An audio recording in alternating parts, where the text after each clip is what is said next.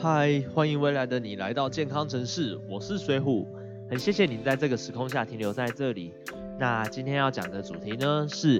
天天计算卡路里减重，但你在对的时间做对的事情吗？首先，先来讲一下，非常不好意思的是，之前明明说要每天开始录一集，但刚好我那个时候真的在准备开店的事情，所以我一直有点忙不过来。然后又要去做一些比较其他的事情，这样子。对，那接下来呢，我会把一些我的资料啊，就是关于店的资料啊，或者是个人资料的部分，都会弄在 IG 上面。那也希望，也能也希望说你能捧场一下，说了解一下，说我们这边在做什么。那我的店呢？我的店的地址在板桥这边。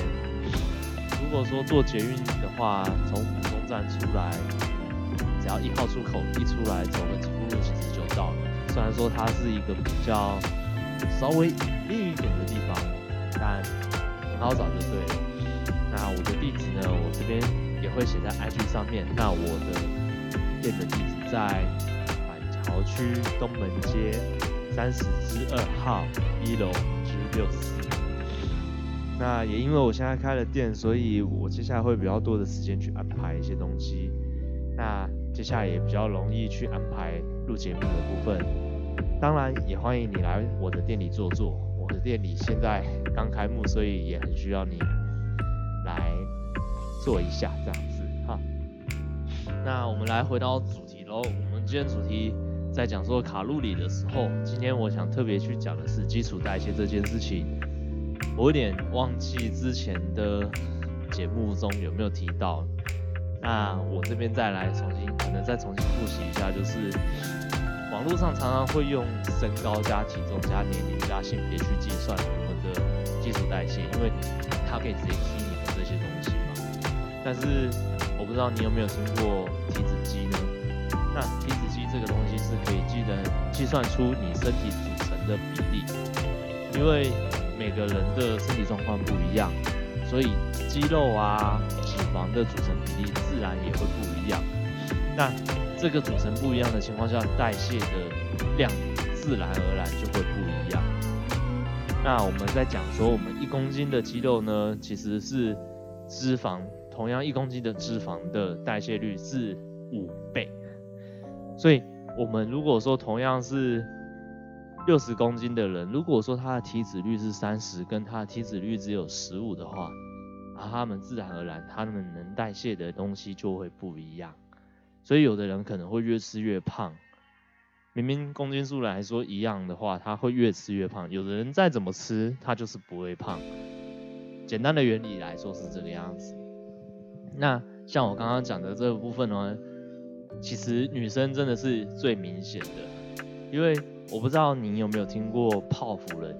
那泡芙人呢，就是很常会有听到说那种体重标准啊，然后大家都不觉得胖，可是，一站在体脂机上面一量的时候，哇，那个脂肪比例之高啊，肌肉量比例之少啊，所以这个女生呢，一定会觉得说她自己怎么会觉得。就是有一块飘飘肉这样，就是一块肥肉在那边。也许大家都觉得很瘦，可是他就会觉得说，身体的某一块它就是不结实。原因呢，就是因为它那一块其实不是肌肉，而是脂肪，就是我们俗称的肥肉。对，就是那个女孩子最 care 的部分。那不好意思。那我们回归到正题，算了卡路里之后呢，我们常常会要去计算说，我们一天要吃了多少卡路里。像我们刚刚讲说，我们的基础代谢，以我自己为例，我现在是六十四公斤，那我的体脂率大概是十六左右。那体脂机给我算出来的基础代谢率呢，大约是一千四百多。也就是说，我今天不怎么动，虽然说我本来就很不爱运动啊，说实在话的。可是我这么不动，然后只用呼吸，然后可能代谢这样出来之后，一天能燃烧掉的热量就是一千四百大卡。可是我们再去计算说我们一天要吃这些卡路里的话，其其实更长的是会忽略掉我的时间到底是怎么吃。例如，有的人可能是三餐里面有一餐没一餐，可能我觉得说，哦，我早上吃了六百卡，他自己算出说他一天吃了六百卡，晚上又吃了一个六百卡，这样总共一千两百卡。然后我们可能会再去算说我们的基础代谢乘上一点一啊、一点二、一点三，就看他觉得他是什么样的工作状况啊，或者是他是不是运动啊这样子。可是餐与餐之间隔了很多的时间啊，或者是不固定的情况下，或者甚至也有人是少量多餐，就像我刚刚讲说有一餐没一餐，甚至多餐的问题。我们肠胃其实它需要一些。时间去消化，那我们的时间不对，只是算个卡路里，其实它用处不大，常常会，其实你是已经身体在呼喊说它已经需要能量，可是你却因为觉得说它算了卡路里之后就忽视掉它，其实是很可惜的。那与其说我们在其实，在算卡路里之外呢，其实还要去了解到我们身体所需要的营养素啊。微量元素、蛋白质、糖类，还有油脂的比例，这些东西其实是身体缺一不可的。所以，如果只是单纯算卡路里的话，其实很棒，至少你有第一个观念是说我们热量要控制这件事情之外呢，第二个比较难的是我们要去算我们的身体的所需营养素，因为身体在去运作这件事情呢，我们的细胞、身体细胞需要。运作这件事情是需要到营养，需是需要运运用到营养这件事情的，所以不是说只是我们在算卡路里之后就没有事情就可以让它自己去瘦，所以我们很重要很重要的是除了卡路里，下来就是要去算我们的营养这件事情。那刚刚讲说除了吃之外，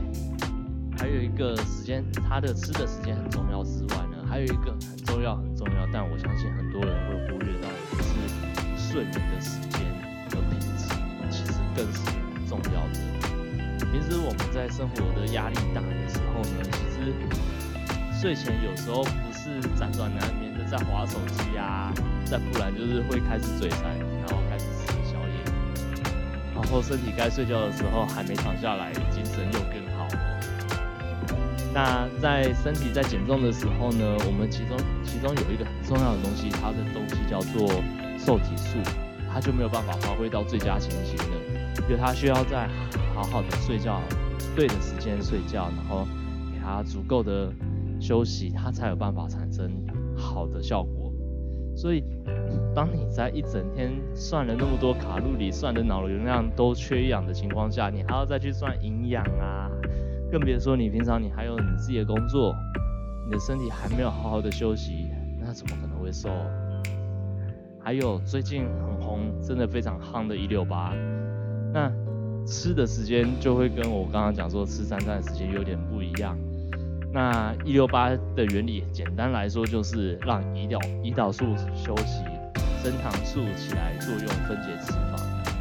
但是它的时间上会变成说我饿的时间拉长，吃的时间变短。那这个部分呢，之后有机会的话，我会再细讲一下。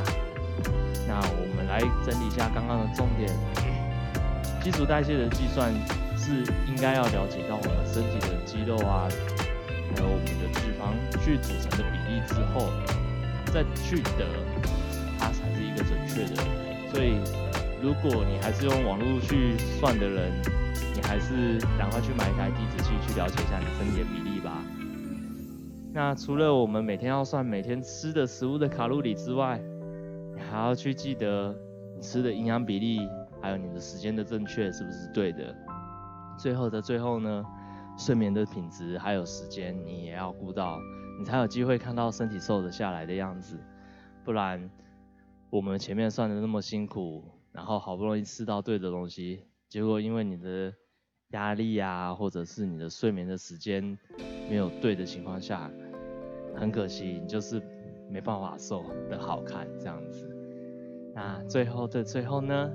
快到了节目的尾声了，我想说的是，现在全球的肥胖率不断地在创新高，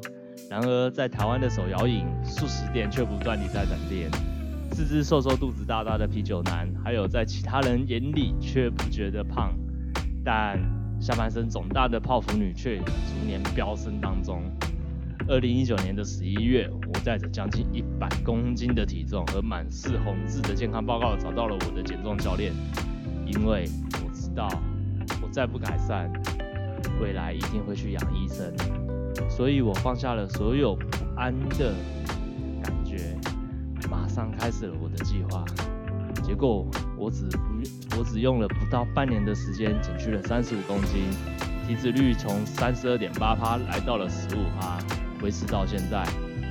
如果你好想减，找不到方法，却又减了又复胖，现在我有一个三到六个月的个人专属计划，会教会你瘦下来并且复胖的技巧。只要你认真想学、想改变，我一定能帮助到你。你只要在简介内填写问卷，我就会亲自联络你。希望我能透过计划协助到你找回原本属于你的。我是水虎，真的非常谢谢你听到这里。那我们我们下个时空见，拜拜。